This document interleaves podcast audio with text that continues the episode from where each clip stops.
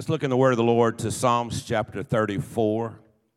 If you're a guest or a friend, we're so honored you're here with us tonight.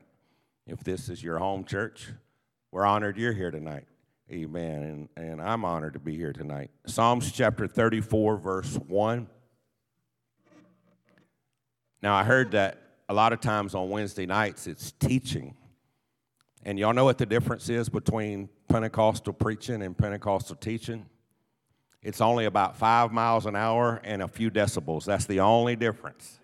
Amen. But we'll do our best to kind of uh, walk in in both of those. Psalms 34, verse 1. Before we read our text, I would like to, to just make a couple of, of statements and ask a question. But if, if, if I would tell you that I had the keys to your favorite vehicle, whatever your favorite vehicle is, and I would say, I have the keys and I'm giving them to you, and that vehicle out there will be yours. That would be pretty exciting, whatever your favorite vehicle is. And so tonight, I feel like the principle that I'm just going to share for a few minutes is as powerful in God's kingdom as being handed a set of keys to a great vehicle. To me, it is a principle that causes you to never be able to be defeated by the devil. It's a principle that causes the, the channel of God's love and blessing to never be dammed up, to never stop the flow into your life. Amen. It, so I ask you a question. If I if I would tell you I could offer you those keys to that kind of a promise, would you accept those keys or would you accept that key? Amen. I think we would. I think we would. And so I would like to just maybe make a statement. I know this is a strong statement, but it's not so much what I'm going to say, it's a God principle that I believe is one of the greatest commitments you can ever make in your life. And I know if we said, well, what's one of the greatest commitments? Well, to serve the Lord. What's another great commitment? Well, another great commitment is, is who, who am I going to marry, may be a great commitment. But tonight, I want to share with us what I believe is if, if you haven't already, is if you make this commitment, it's one of the greatest commitments you can make in your life. Let's look at this principle. It's in Psalms chapter 34, verse 1. The Bible says this I, matter of fact, why don't you just go ahead and say it with me? I'm going to read it slow. I will bless the Lord at all times. There's your principle. There's your key right there. Amen. We're going to talk about it a little bit, but say it back with me. Let's slow it down and break it down. I, who's that mean? I want you to look around real quick. Who's sitting between your elbows? Now, this brother has got two because he's hugging his lady. But for the most part, who sits between your elbows? You. I'm not talking about the person down the road tonight. They need to hear it too, but I'm talking to you. The principle says, I. I what? I will. It's, it's already decided. I will bless the Lord. So what's, what am I going to do? I'm going to bless who? The Lord. When? Oh no, just when it's convenient. Oh no, just when I feel the Holy Ghost chill bumps bumping. Oh, just when everything's going good. That's not what the principle says. The psalmist said, I will bless the Lord at all times. Amen. So we're making tonight, we're just going to talk for a little bit. That's our title tonight. That that statement, I will bless the Lord at all times his praise shall continually be in my mouth. Amen. If you can make this up in your mind and activate it, then you become a Christian that the devil can never defeat. You become a child of God that the blessings of God, oh, you may have some tough times, but the blessing of God is always going to find its way into your life when you determine, I will bless God at all times. I mean, the psalmist, he, he talked to himself sometimes. This is an example. He's talking to himself. Self, listen here. Now, I didn't write the Bible, but it may have come out like that if I did. Albritton, you listen to me. I don't know if you ever preach message to yourself looking in the mirror, but I've preached to me looking in the mirror. Amen. Because sometimes I need it way more than the people at church I'm going to be preaching at. Another one where the psalmist talked to himself is Psalms 103, verse 1. He said, Bless the Lord, O my soul, and all that is within me, bless his holy name. Amen. Another scripture he stated in Psalms chapter 57, verse 7. He said, My heart is fixed. O God, my heart is fixed. I will, there's that phrase again. I will sing and give praise. Now, I sang a little bit tonight, and my boy was over there about elbowing me because I can't sing real good. But when I think it's just Jesus listening, I give it my best shot. But the psalmist said, I will sing and I will give praise. He's settling. He's saying, The issue is settled. I'm not going to let a situation decide it for me. I'm deciding it. I will bless the Lord. I will bless the Lord with all that is within me. My heart is fixed. My heart is fixed. By the way, I leaned over to Brother Price tonight when, Brother Paul, when you were singing, He's a good, good father. I told him, I said, I make my kids sing that song at least once a week around the house. and if they don't sing it, I'll sing it to myself. But if we can make up in our mind, whether it's sunshine or rain, laughter, or pain. The issue's already settled. I will bless the Lord. Whether it's cloud nine or cloud one. How many of y'all ever heard of cloud one? I've only ever heard of cloud nine, but they got to get there somewhere, and I figure they get there going one through eight.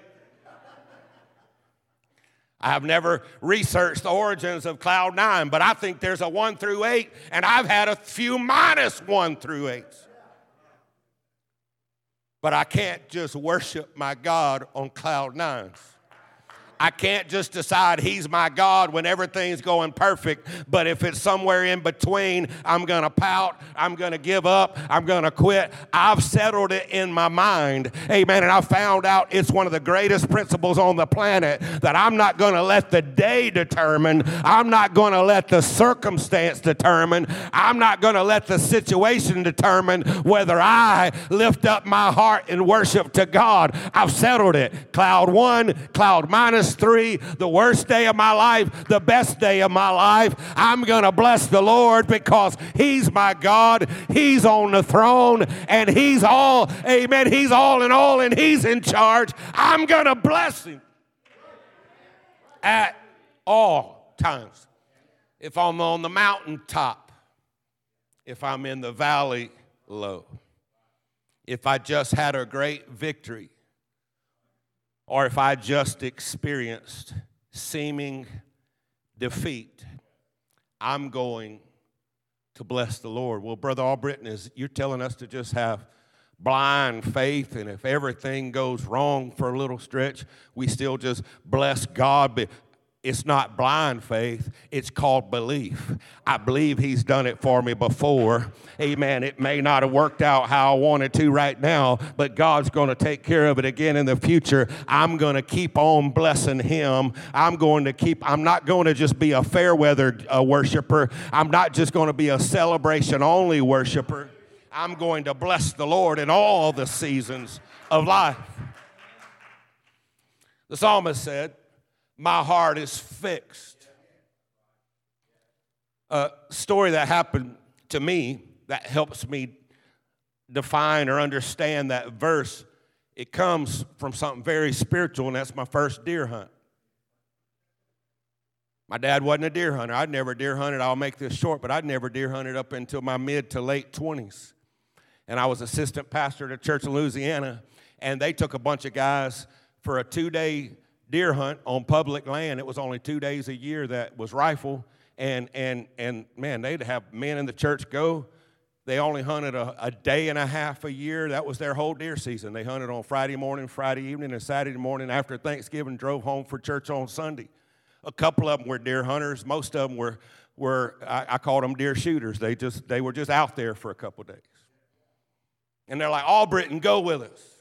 I'm like, sure. I mean, I'd hunted squirrels and rabbits and all that, but my dad wasn't a hunter. And, and, uh, and so, so I, I went with them. And they took me out the day before, and it wasn't heavy duty scouting, it was public land. And they took me down this trail about three quarters of a mile, half mile. And the guy said, if you go out that corner right there, out that backside, there should be some good, good sign. I'd never deer hunted in my life. He walked out there with me the day before, and uh, he said, I think this will be a good spot. I didn't have a climbing stand. That's what the guys brought. You know, they all got up in trees. I didn't have one. Nobody had an extra one. So back at the camp, I found this orange like foam pad and i was like that's my tree stand i found a deadfall tree down that trail and, and i found where i could climb up in that tree and sit on that little pad and that was my spot they got up like at 3.30 in the morning crazy they called it fun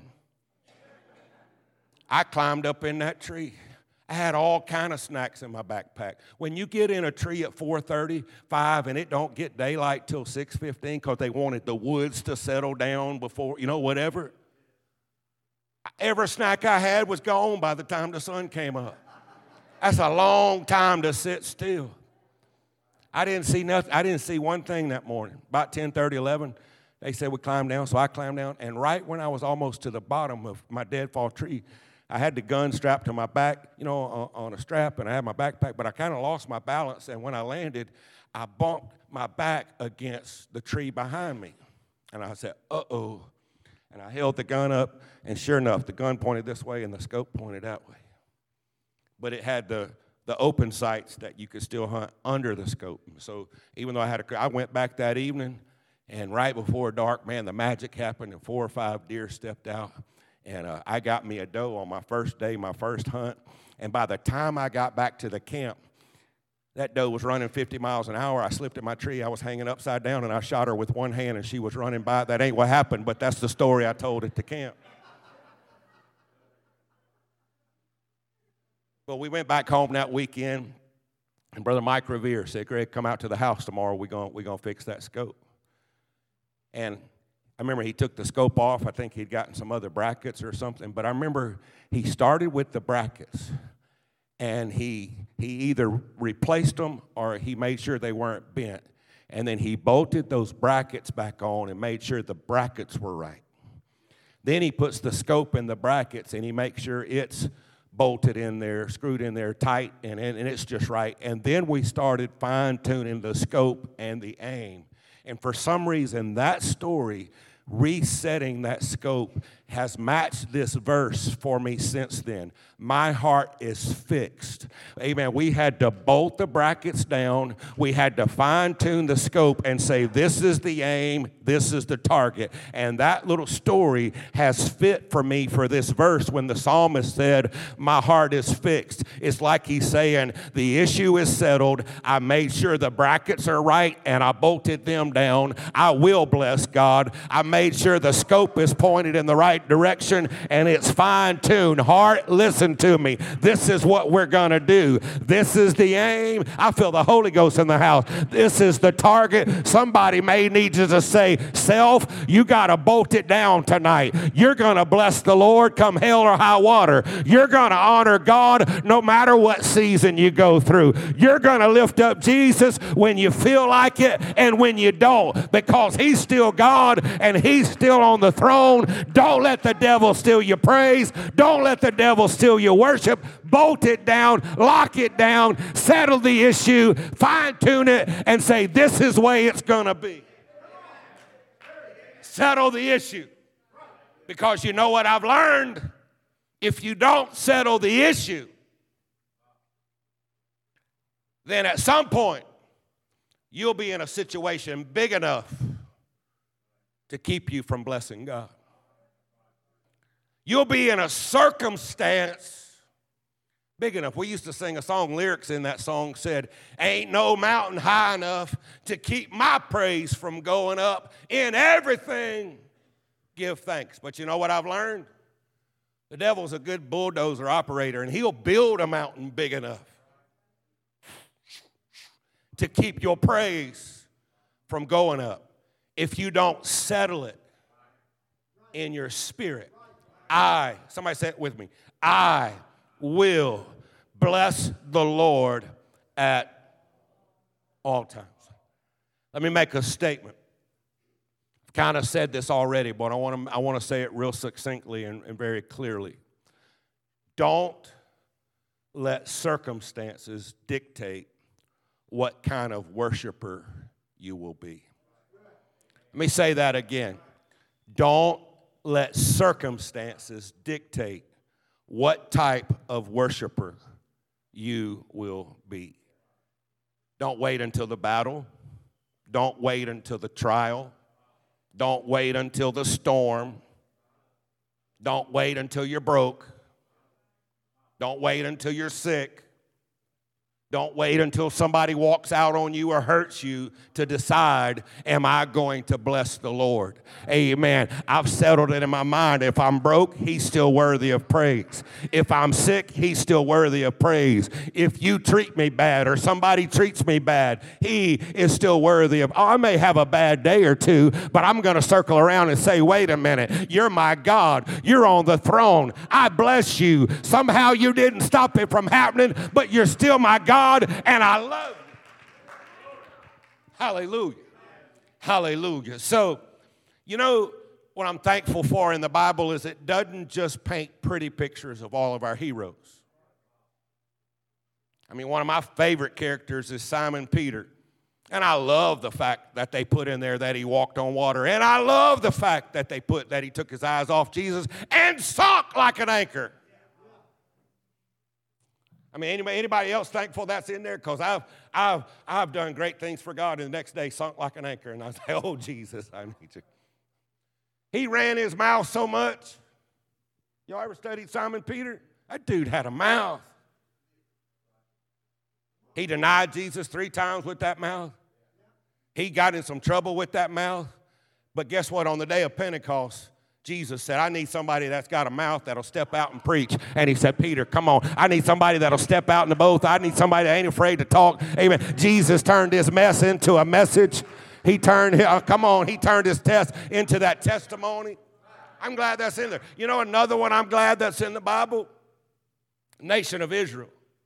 Sometimes in the church, and we better keep praying for the nation of Israel and peace in Jerusalem. Bible tells us there's a blessing to pray those prayers. But the nation of Israel in the Old Testament, sometimes we spiritualize them. That's God's people. They were hard headed. Oh, they were stubborn, weren't they? Anybody, you know, you might be scared to say it. I ain't scared to say it. They were hard headed. New Testament called them stiff necked. But what they were good at was celebration praise what I like to call they were reactors. They were great reactors both ways. And the Bible tells us all about it. So let's let's talk about it a little bit. You know, they they were getting hit hard by the Egyptians, so they cried out for deliverance and God said, "I'm setting you free." They get to the Red Sea and it don't look like they have a way out they started whining pretty hard. Moses cried out to God, and the Red Sea divided. They walked through on dry land, and when they got to the other side, they said, Where's our tambourine? He's the best God ever. I'm going to dance and shine. They did. They wrote a whole song. They danced on the side of the Red Sea because God took care of those Egyptians, and they shouted and rejoiced until they got hungry. Am I telling the truth? And then they whine and they complain and they quit blessing God. And then God's like, aggravating, but I'm going to give you some manna. So here came manna from heaven. And then here came quail. They said, Where's our tambourines? Until they got thirsty. And they spent their whole journey all the way to the door of the promised land. The door of the promised land. And the spies said, There's giants. There's giants. You know what they did? They, they literally turned their back on God and said, let's, elect, let's elect a captain and go all the way back to Egypt. This ain't worth it. You're at the door of the promised land.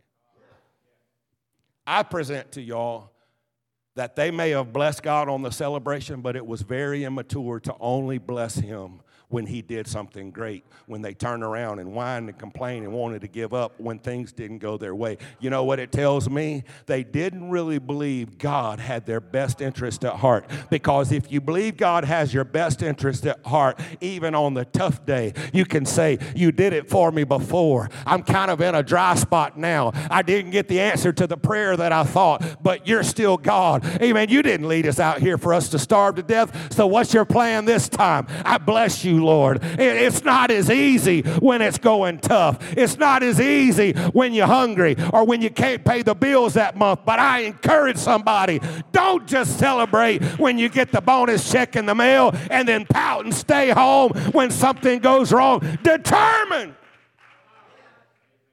I'm telling somebody it's a key to victory. It's a key to success in the kingdom of God. It's a key to blessing when you determine, I will bless the Lord at all times. You know what happened to that generation? They did not make it into the promised land because God said, You're going to go walk in the wilderness. Your next generation will make it, but they won't make it. Here's a statement I like to make Your blessing of the Lord shows your belief in the Lord. And if you don't bless Him at all times, then it shows, and I'm not trying to be mean, but it shows that you don't believe in Him at all times. But when we can bless Him in the tough times, it lets God see from the heavens. They didn't get the answer they thought they should get. They don't have it all seemingly going right right now, but they lifted their hands anyway. Amen. And God, I believe, looks down from heaven and say, they may be in a tough time right now, but it's not going to last too long because I'm going to pour my blessing. So here's the here's the key. Here's what I believe is the key why I believe it's a principle that causes you to be undefeatable. And it's also, I made the statement, it's a principle that causes the channel, and this is so vital to me the channel of blessing flow above your head in the spirit, above your family, above your home. It causes it to never be turned off. Brother Greg, does that mean I'll never go through a tough time? No, it means God keeps good records and you may go through a tough time, but that channel is going to continue to flow. He's going to bless you. Here, here's the principle. I believe it strongly. You ever heard? I imagine it's been said in the last 14 days at this church during offering time, because all of us preachers do it almost all the time. Let's give unto the Lord two things Smile because God loves a cheerful giver. Here's the other one you can't outgive God. Am I telling the truth? Have you said it probably the last 14, 21 days? Probably. No. You can't outgive God. Can you outgive God? No. You can't outbless Him either. So here's the deal when you bless Him at all times, and you cannot outbless Him, it's kind of like an offering. I've given offerings by faith, not having the money, saying it's an IOU, and God miraculously provided that offering for missions when I stepped out. Had that happen many times because you can't outgive God. Well, if you can't outbless God, and even in your tough times, you say, I bless you, Lord, you know what you're ensuring? That the God who's going to bless you back is looking down, going, I can't let them outbless me. I've got to pour something back out on them. I've got to let anointing come on them. I've got to let strength and grace. You can't out bless God. Let's just take a moment right now and bless Him. Could we do that in this house? God, we bless you. God, we bless you. God, we bless you. So sometimes it's celebration praise, but notice what Hebrews said in verse chapter 13, verse 15 said, By him, talking about Jesus, let us offer. Somebody help me out. Let us offer what? It's not always easy. Sometimes it's a sacrifice. But when you learn, it's just what I do. We used to sing a song that says, and I literally in church would talk back to them sometimes. I don't know if y'all ever do that, but I'd sing that song and go, I'll tell you. The song says, I feel like praising, praising him. And one time I said, I really don't. I don't feel like praising him, but I'm going to anyway because it don't matter how I feel. It matters that he's God on the throne. Y'all don't talk back to the singing, but I do sometimes. I feel. By him, therefore, let us offer what? The sacrifice. Sometimes it's not easy. Sometimes it's a sacrifice. Let's talk about it for a minute. Could talk about David because he was a great celebration praiser. Ark of the Covenant coming home, he danced in the street. But then, after a tough time in his life when he made a bad choice, God brought judgment into his life. He fasted and prayed for seven days and did not get the answer that he wanted. He just ended a seven day fast and he didn't get the answer that he wanted.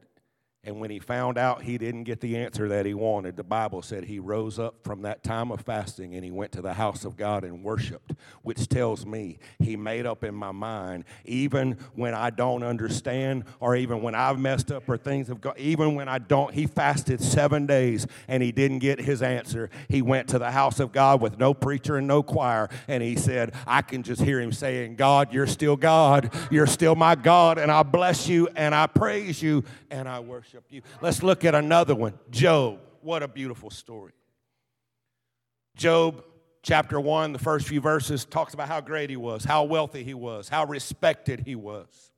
A man who honored God, who worshiped God, who gave offerings and sacrifices to God. And Job didn't know, however, it happened in the heavens that the devil got to approach the throne of God and say, You know, God said, God brought it up. I mean, God brought it up. Said, "Hey, devil, ha- Satan, have you have you considered Job? He's he's one of my best guys down there." And Job was like, "Yeah, you got him all protected. Ain't nothing can go wrong with him." And and again, I don't have all the explanation of how all this unfolded, but God, I believe, said, "I'm going to let a message be taught that that'll be seen in the Word of God for all of history." Job, Job's not going to know what's going on, but his life is going to preach a powerful message. God said, I'll, I'll remove those protections. And in one day, Job gets four messengers of doom and all of his flocks, all of his herds, all of his wealth gone in one day. And the last messenger of doom said, Your kids were killed in a windstorm and da da da. And the Bible says, notice, he, he just lost. He just lost on the last knock after losing everything else your seven sons, your three daughters all died in this storm. Look at Job's reaction. Job 1, verse 20. Job arose, he rent his mantle, he shaved his head because that's grief. That was signs of grief in that culture. So he's hurting, and he fell down on the ground. And what did he do next? Somebody answer me. This ain't celebration praise, folks. This ain't, I got a $10,000 check in the mail I wasn't expecting. This is the worst possible day a human can have. And he said, I'm not letting the circumstance, somebody hear this preacher tonight. I'm not letting the circumstances determine whether he's my God. I settled that a long time ago. I'm not letting the circumstances determine whether I'm going to still worship my God. I'm in the most painful day of my life, but he fell on the ground and he worshiped. Somebody hear me tonight. He had said, settled it in his mind, I will bless the Lord at all times. He had settled it in his mind. Whatever happens, it's not changing my walk with God. He fell on the ground and worshiped. And then he makes this powerful statement The Lord gave, the Lord has taken away. Blessed, blessed, blessed be the name of the Lord. I'm closing in the next few moments, but can somebody agree with me? We're so quick to bless when the Lord gives. Aren't we? Aren't we? But can we, like Job says, say, He also is a God who sometimes seems to take away? He gave? Yes.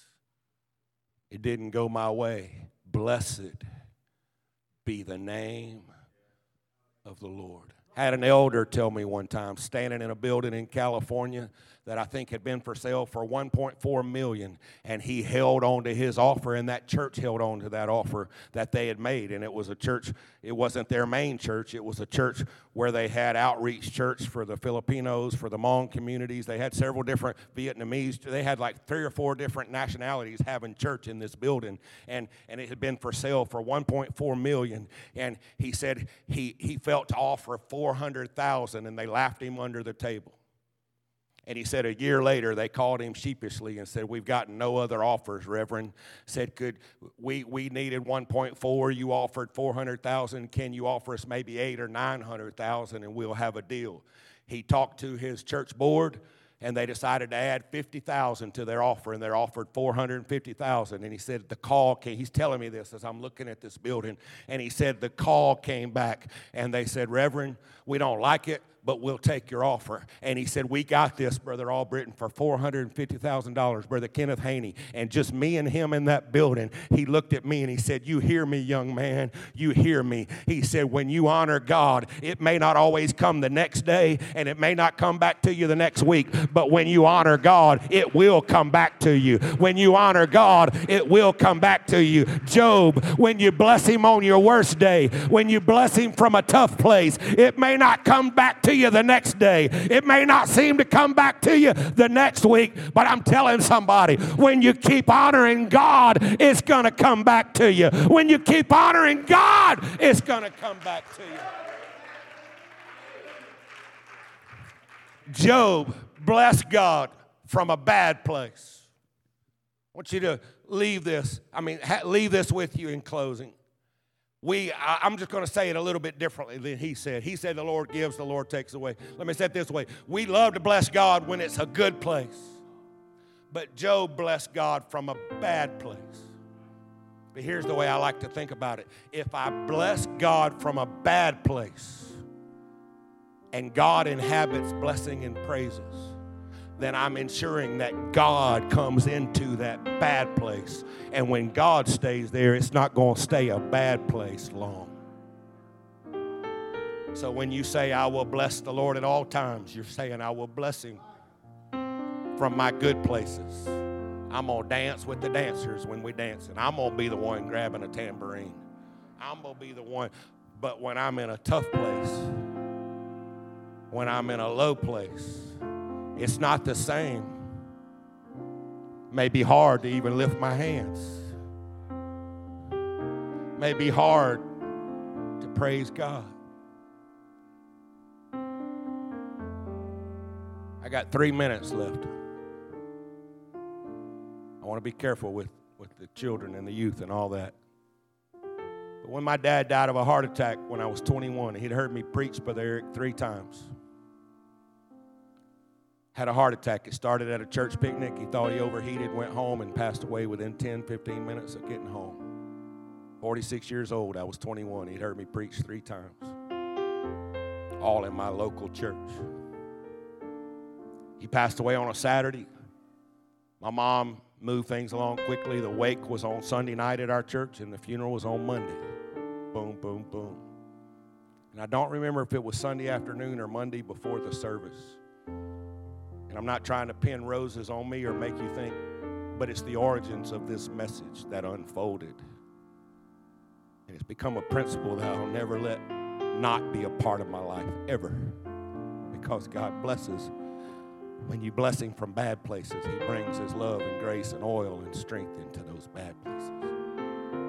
But I told my friend I just wanted somebody with me. I said, David, come with me. And we went behind the church through the back parking lot behind the Christian school between the two air conditioners, and David standing on the side. And I said, David, just stand there and I lifted my hands and I just wanted to be just me and Jesus. And I just started telling him, You're still my God. I'm hurting as bad as I've ever hurt.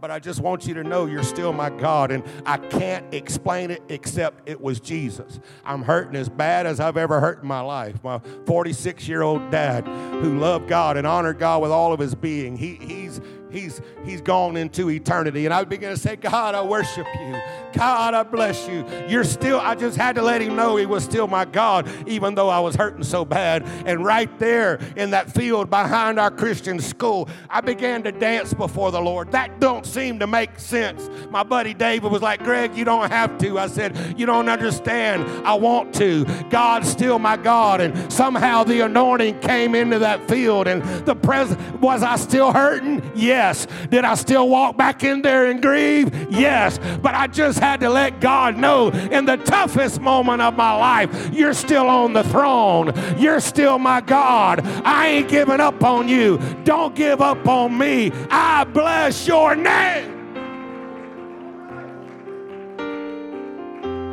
And it served me well. It served me well. It served me well. I'm not here just to share my whole life story, but I've had loss since then. I've had people tell me, some of you know my story of tragically losing our wife, a lover of God, but a complete mental, spiritual, emotional, or mental and emotional breakdown. Tough ending.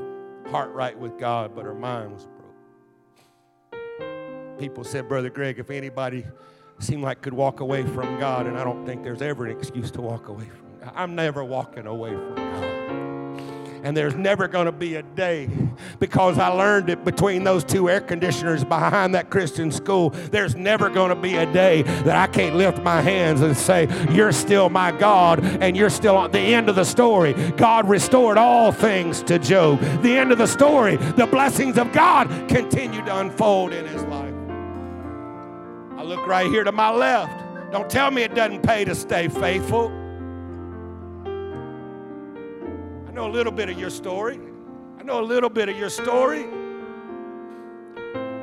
Both parents in eternity because of COVID, tough situations. But the dude comes in grinning like crazy. I think he wants a couple more kids. It pays to stay faithful. It pays to keep lifting up the name of the Lord. It pays to keep your heart of worship continuing. Can we stand in the house of God tonight? I say it as I said at the beginning one of the greatest commitments you can ever make is this I will bless the Lord at all times. Somebody say with me, at all times. One more moment together. Could we lift our hands to the Lord? Some of you may be lifting your hands from a good place. You may have had a great victory this week. But some of you may be lifting your hands from a bad place. Some of you may be at all points in between. Some of you may be saying, God, I'm at a good place right now, but if in six months I hit a bad place, I'm going to remember. I'm not going to let anything take my worship. I'm not going to let anything take my. Would you just lift both of those hands to the heaven? Somebody let your words come from your heart right now. Somebody let something come from your soul right now. Somebody let something come from your spirit right now. I bless you,